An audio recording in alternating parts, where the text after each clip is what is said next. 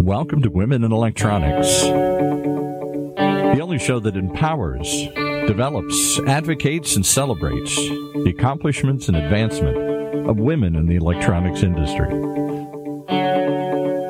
With your host, Jackie Maddox. Well, here we are again today with another episode of Women in Electronics Leader and Highlight podcast program. So, I am so excited today to be interviewing somebody who's so well respected and loved. Thank you for joining us. Thank you. I'm delighted to be here. I really appreciate this. Ah, well, I'm happy to interview you. And um, I've seen you over the years at different executive conferences and um, different events. Don't didn't really know you personally, but this is so exciting that I'm able to have that time with you. So thank you for being here.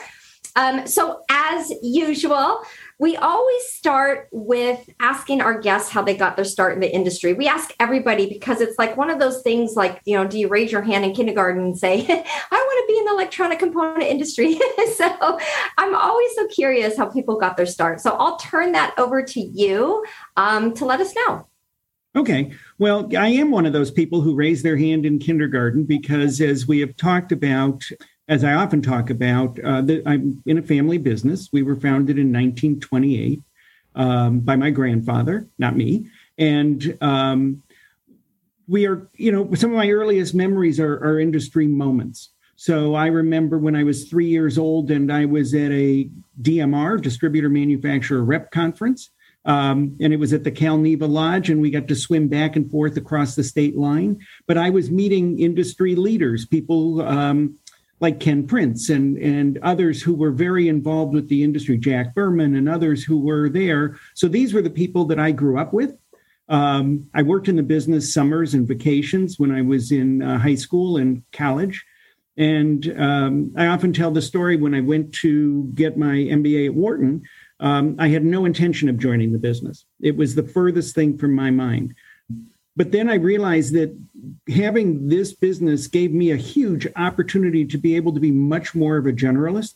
So I didn't have to be a marketing major out of Wharton that's going to manage Rice Chex cereal, for example. Um, but I was going to get an opportunity to be involved with finance, to be involved with marketing, to be involved with new product development, and so forth.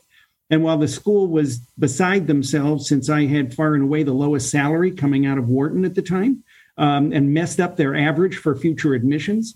Um, it was a great decision, and and certainly 50 years on now, I'm delighted that I did it. Wow, you know that is very impressive uh, that you had that foresight because what interests me about our industry if you look at radio row you know if you think of when the the start basically of the industry you have had a, a, very at a young age bird's eye view into that whole thing. It's really fascinating to me how far we've come from the early radio days. You know i know we talked another time and you mentioned that um, you started in antennas your company and then it's evolved. So maybe just talk to that real quick because i find that so interesting how you have changed and been flexible and agile. It's very interesting I think it's one of the things that's allowed us to stay in business for 94 years. Uh, we were founded in 1928, and our first product was what's called an antenna eliminator. And in the old days, when you had a radio, much like in the old days with a TV, you used to have to have an antenna on the roof. So we developed this product that replaced the need for a rooftop antenna, and you could just plop it on the back of your radio. And as we put it, it was a safety device because our ad showed some poor guy falling off a roof while he's trying to adjust his antenna. Um, I actually just came across on eBay this week and got a lightning arrestor for antennas. So uh, it was one of our early products. It's ceramic and um, very cool. It must have been the second product that we did. But I, uh, you know, and then we evolved. Uh, we got into car antennas. So we did the first antenna that you could put on a running board. Um, and then my grandfather sold off that business and got more into radio parts. And we made radio kits um, during the Depression when people couldn't afford to buy a radio. Um, and then it evolved into ham radio parts, and therefore the enclosures and the capacitors and all of those things, um, coils and whatnot that went with that. But We have products, so it goes both ways. We have products like we call a mini box, it's just a small aluminum box um, that's been in our line since the early 30s. And what changes in our real value is we're a low tech product in the high tech industry. So it doesn't matter whether you're putting tubes in that box or you're putting the latest chips in that box, you still need a box of some sort. Um, but we've had to evolve dramatically. We really reinvent our focus in many ways every five to seven years because you have to make shifts um, in order to stay relevant. So our product line expands into different areas, it expands into different verticals. We've chatted briefly about um, the dot com bust. We lost 40% of our business almost overnight because we did heavily rack business. So we were able to pivot and we got much more into indoor, outdoor, smaller enclosures, mm-hmm. more plastics. And while we're still doing enclosures, they change. Our marketing approach changed, um, and we continue to evolve. We've recently developed the fastest ability to turn around modified products. You got to put poles in these boxes, as beautiful as they are, to mount the capacitors, the connectors, the wire, whatever else. We'll do that in five days. So that's industry leading. Again, a new niche for us, but a great opportunity to continue to meet what the customer is looking for. And that's what it's all about. It's sort of the tap dance pivot. I love that because you went from antennas to enclosures. You know, that is definitely a pivot. a pivot. but staying current in the market, staying relevant. So now um, your products primarily go through distribution, correct? Yes, we do. 80% uh, of our products go through distribution. Um, we've been selling um, through distribution since the very early days, almost the Radio Row days. They predated us a little bit. Um, but I know uh, I had a picture that someone gave me of a bud truck delivering to Newark um, in the 1930s. So we've been doing business with them since the beginning. I think we were, if not at the first, we were definitely at the second EDS show. Um, and even EDS made a big difference um, because in the day, my parents had to adjust their wedding to make sure that my father could go to what was then what's now the EDS show because you just couldn't put anything else on the calendar during that time period. So they had to push their wedding back two weeks oh. to make sure it coincided. Wow. Oh my goodness gracious. That is uh, quite a story.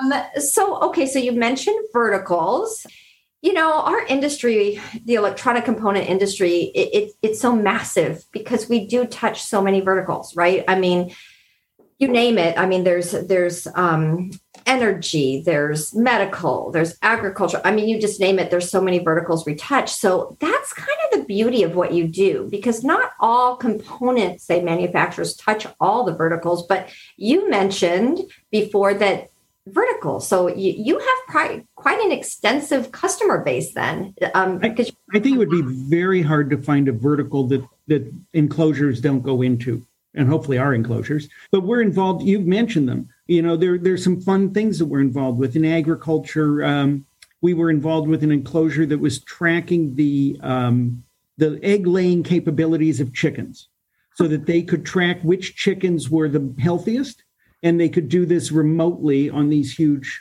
uh, situations. We worked with one person who was developing an approach to look at livestock and determine if their movements changed. It was a sign they might be getting sick, so they would give them antibiotics rather than totally uh, inoculating the whole herd. But even things like uh, irrigation, um, where where you've got to enclose that sensor in something. So where do they need to water? Um, and and I can go on in lighting. We're we're actively involved with lighting. One of our top customers, interestingly, now is one of those people who, um, several of them, who project um, images on your house at Christmas time. Um, and you don't think about that as an electronic component, but it, it really is because it's set, it's got all of the sensors and all of the pieces going. Um, but again, you need the enclosure to protect it from the environment and to keep your product safe. Wow. Yeah, and all I, of that goes through distribution. I should mention. I, I want to give a big plug for distribution. Most of our biggest opportunities go through distribution. So amazing because I know just from being in the distribution world for so long, I was working for a rep for so many years, and the majority of our business went through distribution, knowing how critical it is to have relationships with distribution. And I think more than anything, that's probably been your strength is having those relationships, maintaining them, and working well and collaboratively together, critical, right, for our industry. And then just to conclude, you know, what you do. I know that you do customization. I know you do quick modifications. So you're re- really in that prime spot, right, in the industry. Very flexible, very agile. So, thank you for what you do. I think you have an incredible organization and glad you're successful. And that's one of the reasons we wanted to interview t- you today. Um, so I'm going to pivot a little bit and, you know, just talk to you about if I look at your company and, and we think about this podcast and people we would want to interview, it's people who have had success through challenges over time because we really need this wisdom in our industry. People who have been there, done that, and have risen as they've gone along. Little dips here and there, and then they they always come out ahead. So if you could say, Blair, what are some of those leadership principles? What is it that you would say when people think of you? What's your legacy? Like, what is it that you can impart on people listening? touched on it a little bit, and, and I don't mean to be redundant, but I think the ability that we want to do is to be able to look at a situation, analyze it, and say, okay, we can sink or swim here. How do we pivot to what's next in our industry? How do we gather the right amount of information? You know, it's one of the changes I brought when I joined the business. My father was very much of an emotional leader, and it was gut feel, and numbers were sort of secondary. And so I was able, and along with my brothers, bring in a uh, much more data driven approach that I think has served us well because you really have to keep looking at where your markets are, who's buying your product, who's new, what they do. We spend a lot of time on our top accounts researching their websites, for example, making mm-hmm. contacts, understanding their products, understanding what the opportunities may be, and meeting with them directly. But a lot of times that gets funneled through distribution. And so we're not as directly in that link. But I think the important piece is just to be always aware of what's happening around you. I constantly talk to my team about that don't be satisfied with where we are because it's not going to work in three years. You've got to mm. what's new? What are what are people doing that's different? And how do you maintain your network, which is probably the most important thing we do for a relatively small business. We push to be connected, whether it's through the industry association, whether it's through groups like Women in Electronics, where we're you know delighted to be a part and and co-sponsoring some, uh, your next uh, conference that we're really excited about. So I think there's just so much opportunity to learn from all of the bright people that are in this industry, and you just got to keep doing it. Wow. I love what you're saying because um, I think we just definitely have had some shifts. The data analytics are critical, but we can't get too wrapped up in them. We have to have a little bit of the gut instinct that we pull in with looking at the data, right? So your your father's gut instinct capabilities combined with all those the data analytics and all that is is really a magic formula um, and i agree with you with awareness it, it's knowing your customers knowing what they're doing but also awareness of self if we look at leaders and how we're moving forward a lot of us need to really be aware of ourselves because that goes throughout the organization um, really. So that's a really critical uh, point. And then you said evolving. We talked about this. Super critical. I notice a lot people have a hard time with change. Um, so we're growing and evolving with women electronics but i notice that that's one of the uh, the areas that people get a little more uncomfortable is is all the constant change. So that's critical and important too. And like you said networking. I mean really you could probably attest to this in our industry. It, it's so relationship driven right? Like you have to have the relationships.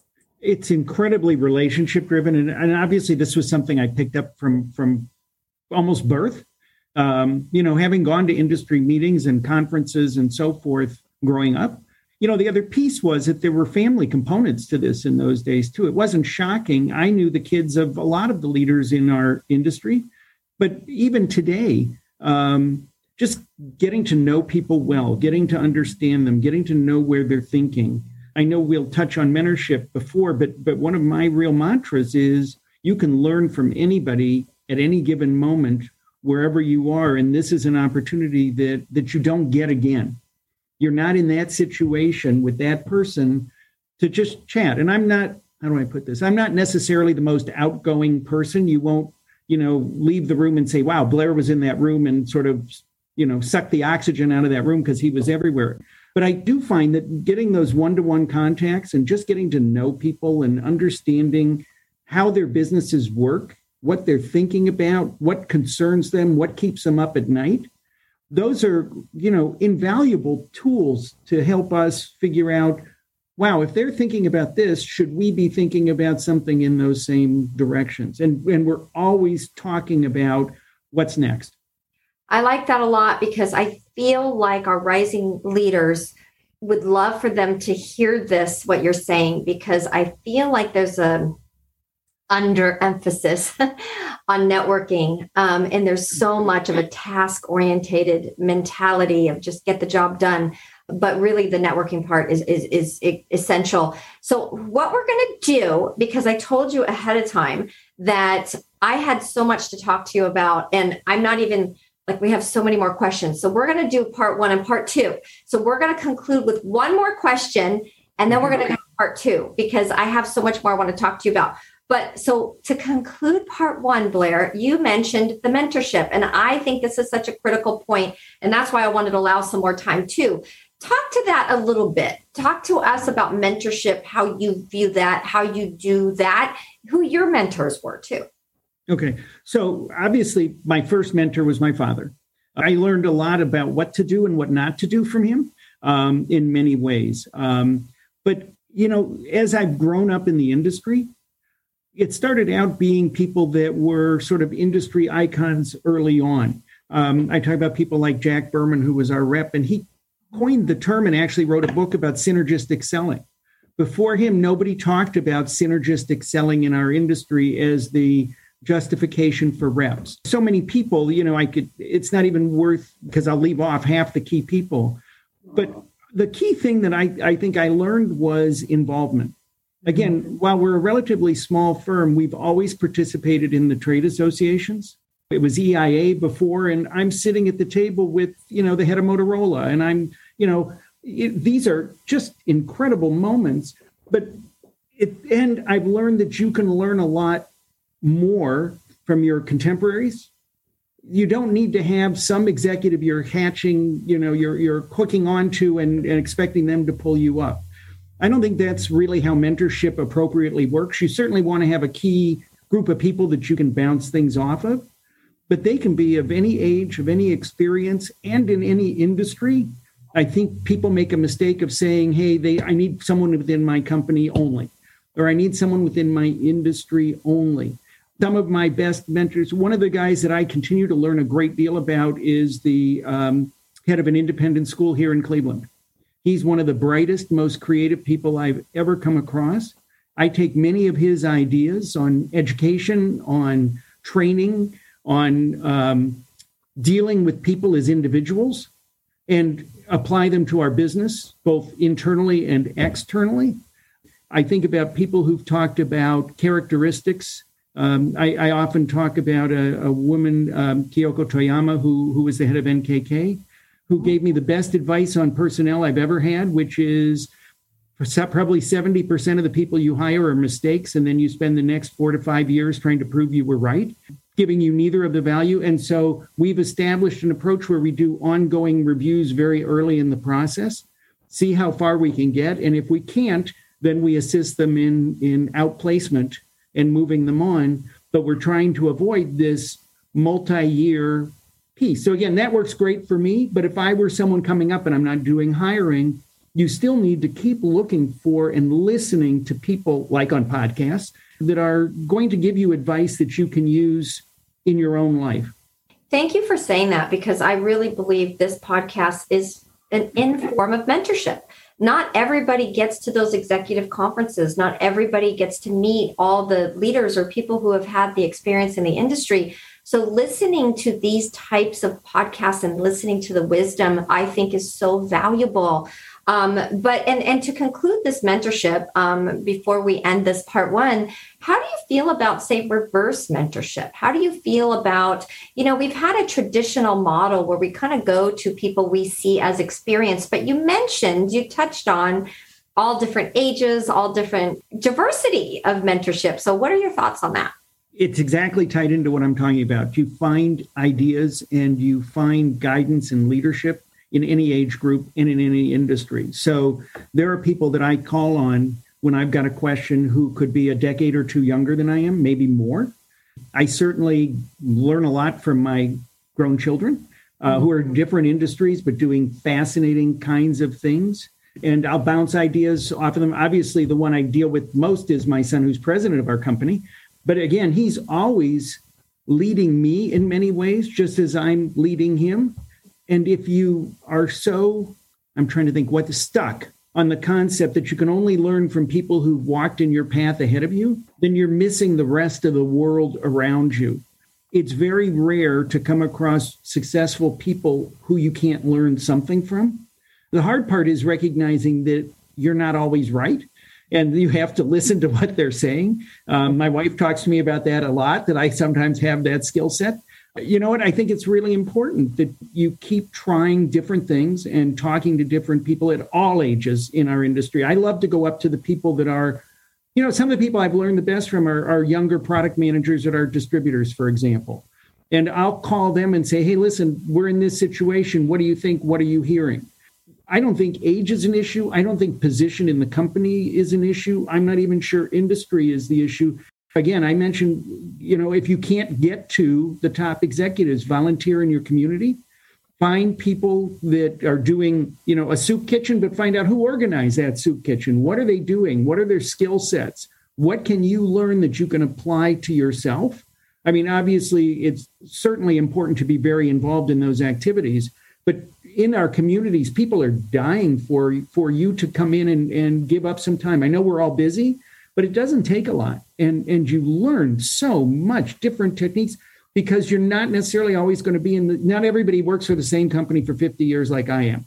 You're going to move to different structures different cultures and you need to be able to be flexible to tap dance into that new culture Yes, and humbling too. So that just warms my heart what you said about community because I think everybody can serve wherever they are. Look where you are, look what the needs are. There's drastic needs, especially right now. Um, so yes, serve, serve, serve is is really a good message to conclude on. But okay, so we are going to end part one. Blair, and we will catch you next time around with part two. So thank you for joining us. Thank you. This has been great. Listening to another episode of Women in Electronics, right here in Orange County's only community radio station, octalkradio.net.